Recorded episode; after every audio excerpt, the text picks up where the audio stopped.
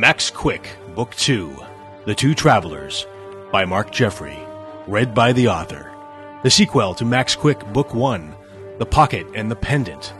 Produced by Mark Jeffrey in association with Podiobooks.com. For more information on the Max Quick series or this podcast, please visit www.maxquickseries.com.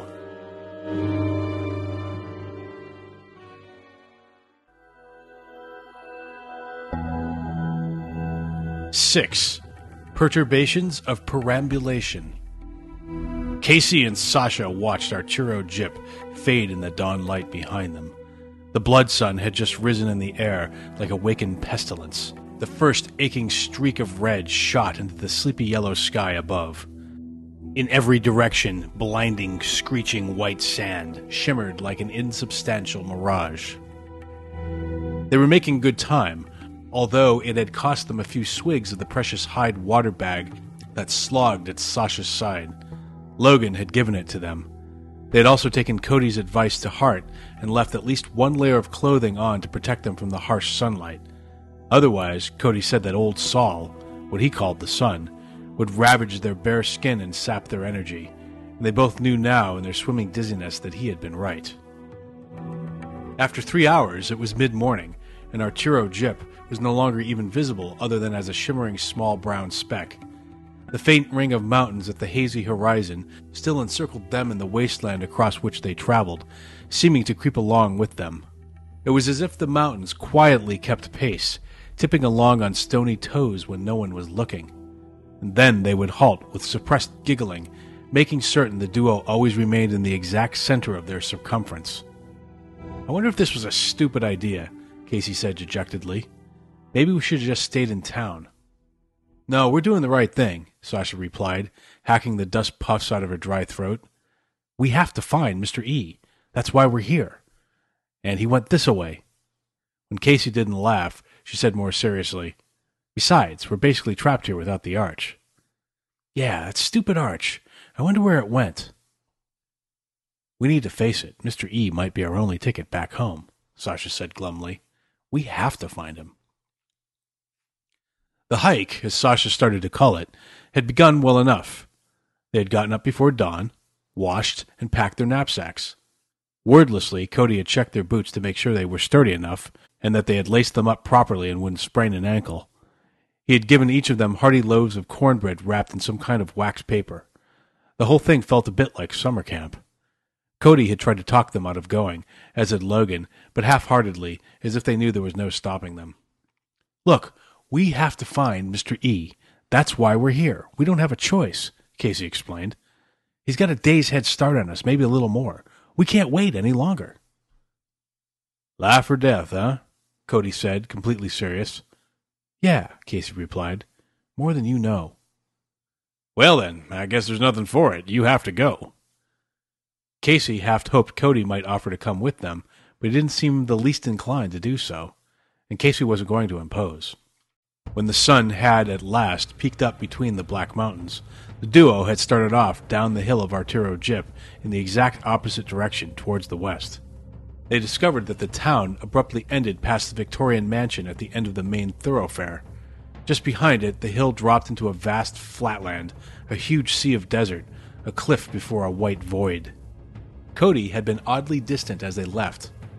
Casey had kissed his cheek, clearly not wanting to stop at just that, but Cody just smiled and hugged her and then waved goodbye as he faded in the distance. He didn't seem sad to see her go at all, which kind of miffed Casey. Logan stood off a little ways watching. Under his dusty, weathered top hat and behind his darkened glasses, he smiled to himself as though enjoying a private joke. And although they did not see him, a lone, sleepless figure stood at the window on the second floor of the Victorian. He watched them walk into the breaking, ragged dawn wordlessly, anxiously, while absent mindedly fingering a black revolver with intricate gold fireleaf swirling along the length of the barrel. For the morning of the hike, their energy had been good, and their spirits had been high. They had stopped for a brunch on the beach, as Casey put it. The cornbread had stayed amazingly cool and moist inside the wax wrapping, and they were famished. The meal tasted the way only a meal can after you have hiked a long way. They tried to guess the distance they'd covered already, but simply had no idea. They finished, rose to resume their trek, feeling the first twinges of stiffness in their legs. After another hour, a great gnarled tree suddenly appeared in the distance ahead of them. It was little more than a twisted black silhouette jutting up from the hardpan like a defiant, rugged root shouting into the air. Behold, a tree in the desert, Casey said sarcastically. Looks like something can grow in this sandpit after all. As they neared the strange tree, they could see it was completely covered in ash black bark, like it had recently been on fire. It had no leaves whatsoever. Flame tongues had been its only foliage as of late. The thick cherrywood trunk twisted up out of the ground like a thing in agony, as if it were struggling to escape from the very earth in which it lay. Suddenly, Sasha gasped. A skeleton slumped at the foot of the tree, nestled in sand and roots. The bones had been bleached so white that the macabre thing had blended invisibly with the sand until she was nearly stepping on it. One bone wrist was clapped in an iron bracelet, which in turn was chained to a giant spike driven deep into the very flesh of the wood. A chewed wood sign was nailed to a branch of this tree. It read, The Tree of Pain. Casey took off her sunglasses for a clearer look. Great, she snarled. Now we have creepy trees with creepy signs appearing out of nowhere. Casey looked up to a branch near the ground. A tattered rope had been slung over it. It twirled in the wind. Despite the fraying, she recognized the loop and the distinctive knot tied in it. It was a hangman's noose. Oh, that's just lovely, also, Casey muttered. Sasha bent down and dug around tentatively in the sand where the skeleton lay. Scraps of clothes still clung to him, but they didn't look like cowboy clothes. There was something familiar about them. Familiar? Her hand curled around something metallic. She pulled it up from the powdery sand, and immediately she had to shield her eyes from the sun spangling off it. As her vision adjusted and she angled it differently, she saw at once that it was some kind of sleeveless jacket or breastplate made of an extremely reflective golden material. It was metal fabric, pliant and lightweight, yet diamond hard. It would easily stop a bullet or disperse an energy weapon blast along its millions of interwoven threads and, to her mounting chagrin, she knew exactly what she was holding. She'd seen it before. Casey! she shouted in panic, frightened by the sound of hysteria creeping into her own voice. Casey was at her side in a heartbeat. Centurion armor! she hissed dangerously. Here? That's impossible! Sasha shook her head. Oh, believe me, I'm sure of what this is. I polished enough of these stupid things from Moftet. Casey nodded slowly. Oh, I don't doubt it. But I don't understand. How did this get here? Did Nubarians try to invade Earth before? Back in the Old West? Maybe, she said, and then calming down, she started to think a bit more clearly. Or wait, we're missing something obvious. This is just one guy. He's not an invasion force. Maybe he's a scout, or, she said hopefully, brightening now. He could have even been a good guy, like Abdiel. Maybe Mr. E was looking for him. Casey said quietly. Maybe he came out here to meet this guy, but he got here too late, and now he's dead. Well, if Mr. E came through here, he must have kept on going to the next town. He didn't hang around the old cheery tree of pain, and he certainly didn't go back to Arturo Gyp. We would have run into him. Well, we better keep going then, Sasha said. We want to be sure we're at the next town by sundown. I sure don't like this desert during the day, but I have a feeling I'll like it even less at night. A crow landed on the tree branch looped with the hangman's noose and caught in agreement like a harbinger. Wordlessly, Casey picked up the centurion's armor. It folded with surprising ease. Picturing herself wearing it under a poncho like a gunfighter in an old movie, she tucked it into her pack. Centurion armor might come in handy here. They trudged on across the alkali playa, quickly putting the spooky tree behind them. Its many fingered black tendrils clawed at the sky for a bit and then disappeared in the haze. Casey and Sasha, both sunbit now and growing weary, faced the steady slap of heat as best they could. A hot wind had picked up, breathing on their shoulders, blowing gritty sand particles around. A barrage of tiny pinpricks pinged their soft skin as they walked. Miniature mouths nipped at them and even seemed to get inside their clothing. Scant scarves of cloud slipped across the sky, dancing away from the baleful, swollen crimson eye of the sun, quickly hurrying along as if they were frightened of it. Old Sol, the crotchety, jealous flame, burning like a lump of old coal in the yellow deeps above, plodded along his daily journey to the opposite horizon. And it was late afternoon. He was starting to get close now. Casey thought suddenly about the almost smug attitude Logan, and even Cody, had given them before they'd left town. It bothered her now more than at the time. Something of it had smacked of teaching them a lesson. If this journey was indeed dangerous for them for some reason, why the hell hadn't they just warned them? Told them not to go? That it was too dangerous. And if this was some stupid macho thing, a let's let the girls find out how weak they really are thing, designed to let them come crawling back to Cody and Logan for help, well, she was going to kill them both. If she survived this, that is. The word sunstroke skittered across her brain, gibbering like a mad thing. Where in the hell was this fabled next town? She squinted at the horizon. There was only nothing, nothing, and more nothing. What if Cody and Logan had been wrong? What if there actually was no next town within a day's walk? Whoa, Sasha said, suddenly stumbling. Ah, starting to feel dizzy, Case, she confessed. Here, drink. Casey pulled the sloshing hide waterskin from her own shoulder and tossed it to her. Thanks, Sasha muttered stupidly. She uncorked the end and tipped it up. The water was warm, splashing down her throat, but clean. It was spring water from a well in Arturo Gyp. The water tasted faintly of leather, but she couldn't have cared less. We're dehydrating. It's all this dry wind. It's evaporating our body water. Casey, Sasha said weakly. Case, this is not good. I don't feel so good. Casey took a good look at Sasha for the first time in hours and was shocked by what she saw. Sasha's face was red, sunburnt. She looked like a sore with eyes and a mouth. My God, when did that happen? Casey thought. And her poor pug nose. It was almost bleeding, it was so thoroughly cooked. Sasha didn't seem to feel it. Not yet. Oh, but she would, that was for sure. With a start, Casey realized that she probably was just as badly burnt. She had far fairer skin than Sasha. Her skin was as blonde as her hair. It must be sun savaged even worse than Sasha's by now. Yeah, Casey wheezed, tasting dust in her mouth and answering Sasha's unspoken question. We're gonna make it. But her body screamed, Liar! She felt wobbly and weak. She wasn't in nearly the physical shape she'd thought she was in. The machines at the gym put you in machine shape, not real world shape. Not walking or hiking shape. That was different. Casey shuffled and shambled, a zombie of the sands. The constant feeling of stepping through sandy slush, the dreamy slipping feeling with each step, was sending dull jolts through her aching legs and lower back. Oh, she was going to be so sore. The word formed in her mind sunstroke.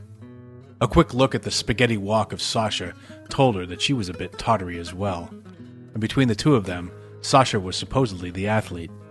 She had been the stunt whoosher in the SERPs, and nowadays the kickboxer and track star. This little hike was getting to her as well.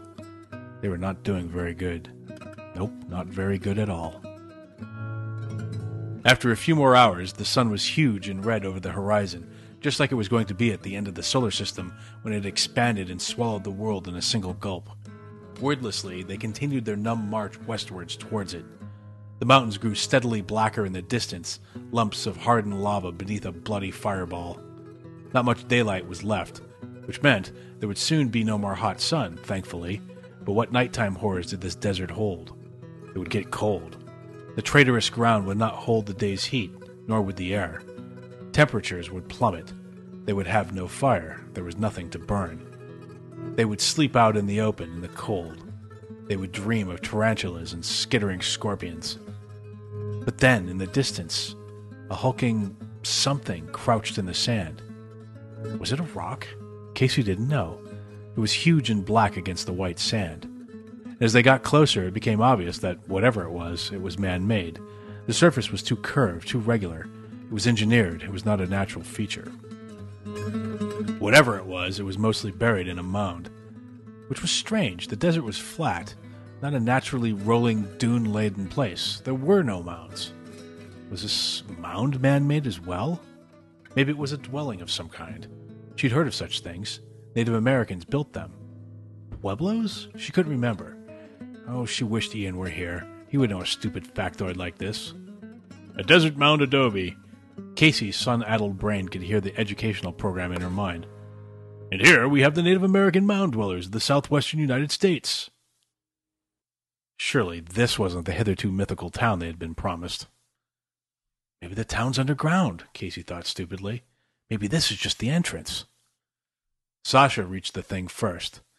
Something about the angle was suddenly obviously agog, haphazard. It was more like it had struck the ground and remained half buried there, rather than having been intentionally constructed that way. The second time today, she had a feeling of familiarity. She knew this thing. It resonated with some part of her. And then she knew exactly what it was. Looks like our friend chained to the tree back there crashed his little ship, she said. It was a sky chamber, pounded deep into the earth, such that only a small bit of it remained visible peeking above ground.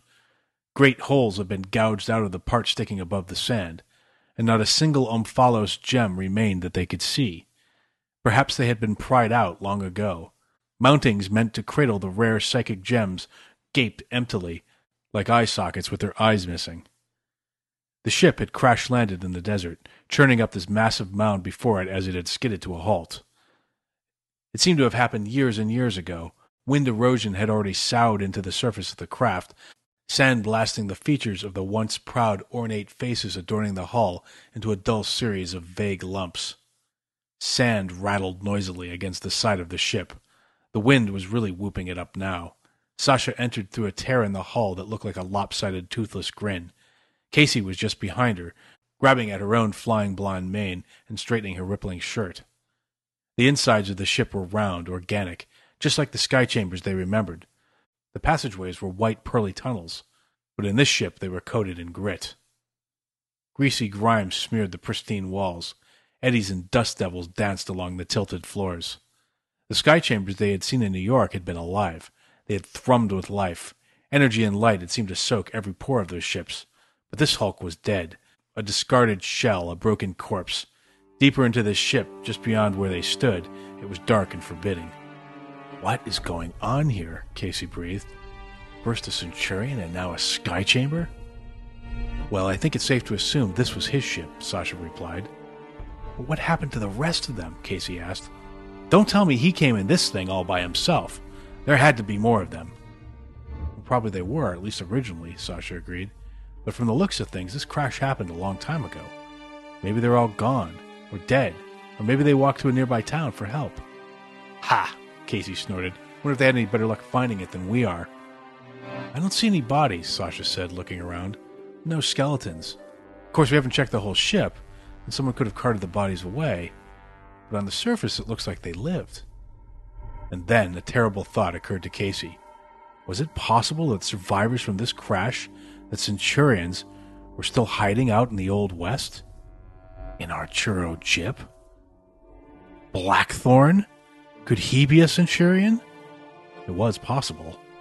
Had Enki known about this crash? Was this why he had come back to this time period? Was it somehow connected? Maybe the Nubarians who crashed here were friendlies, like Abdiel, as Sasha had said. But Blackthorn certainly didn't seem like a friendly. He wasn't the sort that Enki would hang with, that was for sure. I know what you're thinking, Sasha said, reading her eyes and I don't think I agree. Blackthorn seems like a real cowboy to me, not someone just pretending to be one. He doesn't seem, I don't know, out of place. Well, the Centurions probably would have tried to blend in. It wouldn't be hard. Nubarians look just like we do. It's not like they have three heads or something, Casey replied. And you said it, this crash happened a long time ago. Blackthorn may have had a lot of time to learn how to act like a cowboy. Sasha chewed on this for a moment. She and Casey wriggled around a half open door and entered a room inside the ship. A small, smelly swamp festered in one corner, trapped rainwater that, amazingly, had not fully evaporated yet. Several concentric yellow rings of algae marked where the water line had previously been. Flies buzzed near this biotic oasis. Oh no. You think he knows we're from the future? Casey asked in a scared voice. After all, he may have recognized their clothes. No, Sasha replied. Even if he is a Nubarian, he's from this time. He's never seen clothes like ours before. Why, for all he knows, this might be the height of fashion in Paris right now. Remember, we came here in the Pyramid of the Arches, a place made by Enki.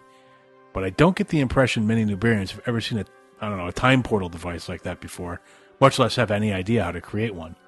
Most of them aren't like Enki. They just use stuff without really understanding how it actually works. But something bizarre was definitely afoot. Sasha had to admit that. Wonder if the next town will be crawling with Nubarians, Casey muttered. I mean, if they didn't go to the Gyp, it would be the other logical place for them to go. And this other town is nearer the crash site, Sasha replied.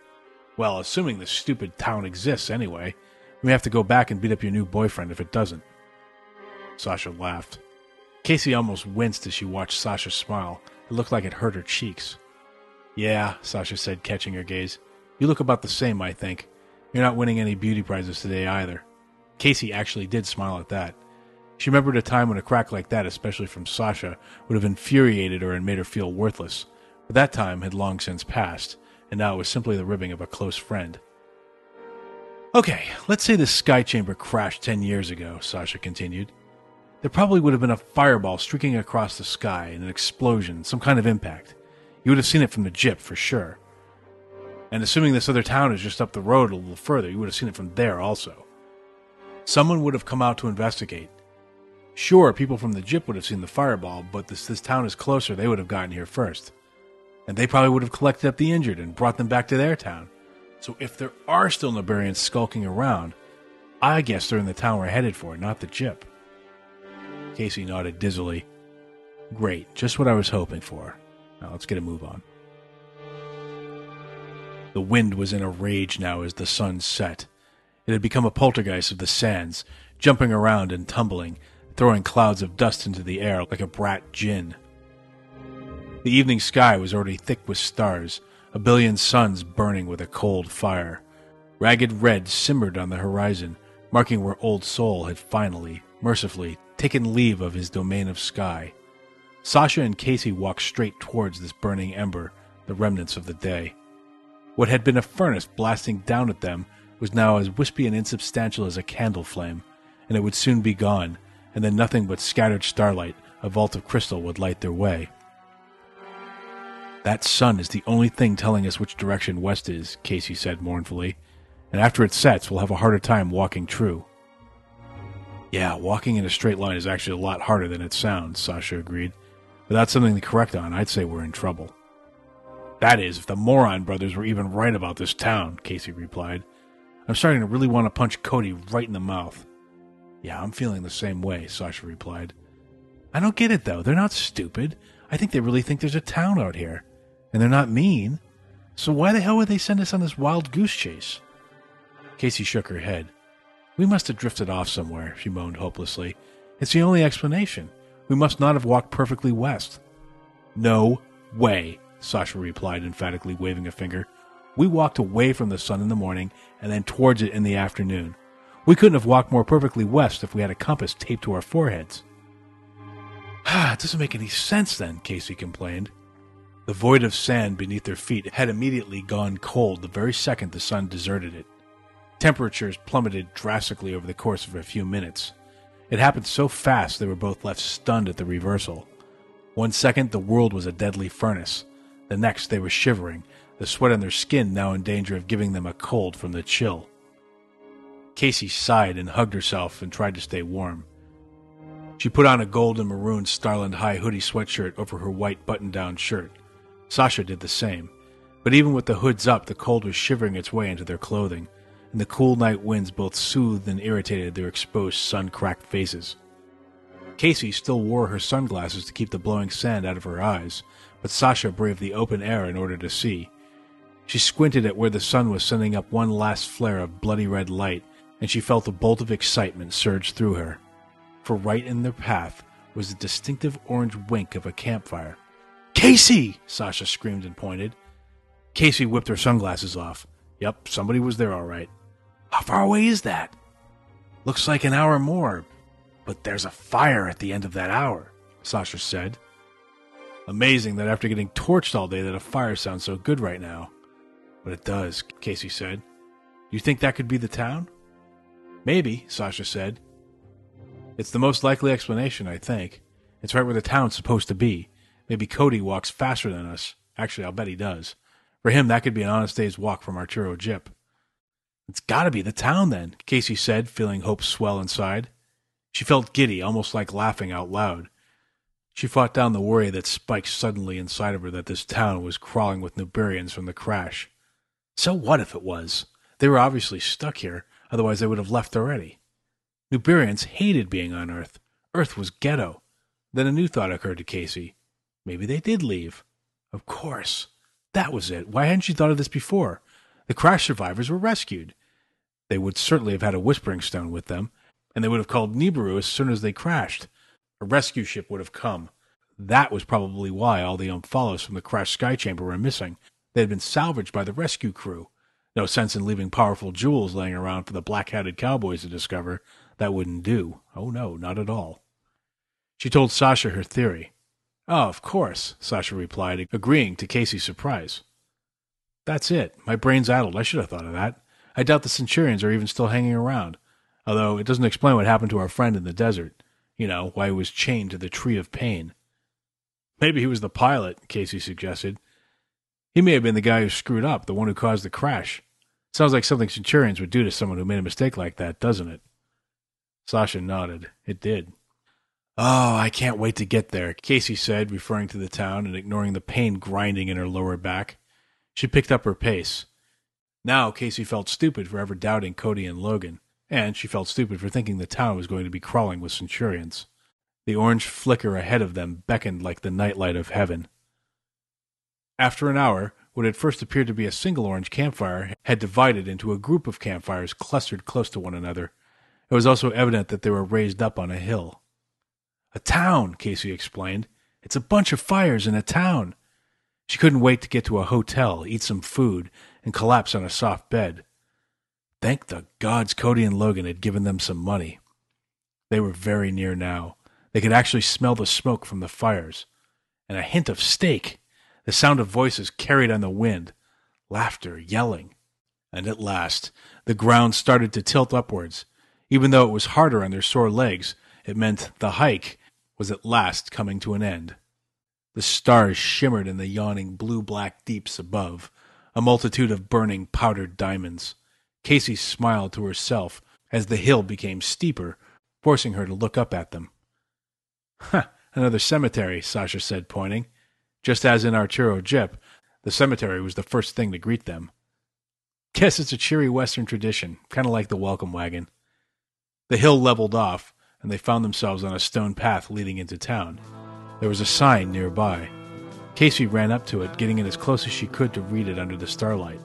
It read, Entering the township of Arturo Gyp, in reverent memory of our founder. Horror whirled in Casey's stomach. Sasha arrived behind her, sensing trouble. She looked up at the sign. What? Sasha said. That's impossible. We walked in a straight line the whole time. I'm sure of it. A word stabbed in Casey's brain. Sunstroke. We must have, but we couldn't have. Something went wrong. The sun screwed us up, made us dizzy. We got turned around. No, Sasha insisted. Casey, I'm telling you, we walked in a straight line. Casey wanted to cry. She stared in horror at the sign, trying to comprehend. And then a thought came to her. Perturbations in perambulation, she breathed numbly. What? What does that mean? Sasha asked. That's what the bartender Eldon said when we told him we were leaving the Gyp. It means difficulties and tribulations encountered while walking, a man's voice finished. They looked up. It was Cody, standing there in his ridiculous Daniel Boone outfit. He stepped out of the darkness, and they saw now that he was holding thick Indian blankets, which he offered to the two of them. Logan Whitecloud stood behind him with another hideskin water pouch. I was starting to wonder when you two would show up, Cody said with a bleak smile. Cody! Casey screamed and grabbed him, crying dry tears. This time, Cody latched onto her and held her tight. At last, he pulled her away and looked her in the eye. Yep. Walking out of the Gyp has always been a problem, Cody sighed wistfully. It has been for all of us, ever since we first got here.